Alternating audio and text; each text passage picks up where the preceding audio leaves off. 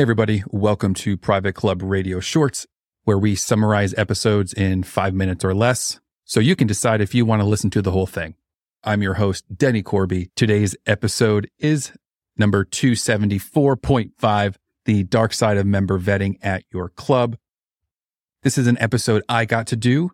This is a unique episode. I find this very fascinating. We talk with Paul Dank over at ASG Investigations member vetting, and he shares their unique approach to background checks and research and how they use public record information, open source information, and how all of that really reveals kind of crucial details about people who might be trying to join your club.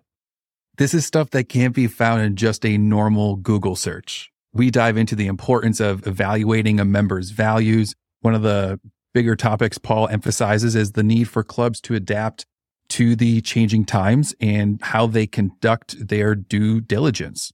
One of the main points is how, you know, the limitations of most clubs member vetting process. Uh, it allows the applicant to control most of the information in the process. And Paul just tells some really cool, juicy findings and stuff that you find out about potential members, such as someone who tried to join a club and they end up finding they sued the past three clubs that they've been members of. Um, but it was in different states, something like that. It was pretty crazy, but there's stories like that. So in this episode, we talk about the art of vetting. You know, um, we explore the real nitty gritty of club member vetting, what it really entails, because there really is a whole art to it. Google only represents 5% of the internet and there's 95% more out there that people don't even search or really uh, even know exists. Part of the conversation we have is around the web of connections and the club culture and the information that they pick up about these potential applicants around the internet and put those pieces together and then give you the information.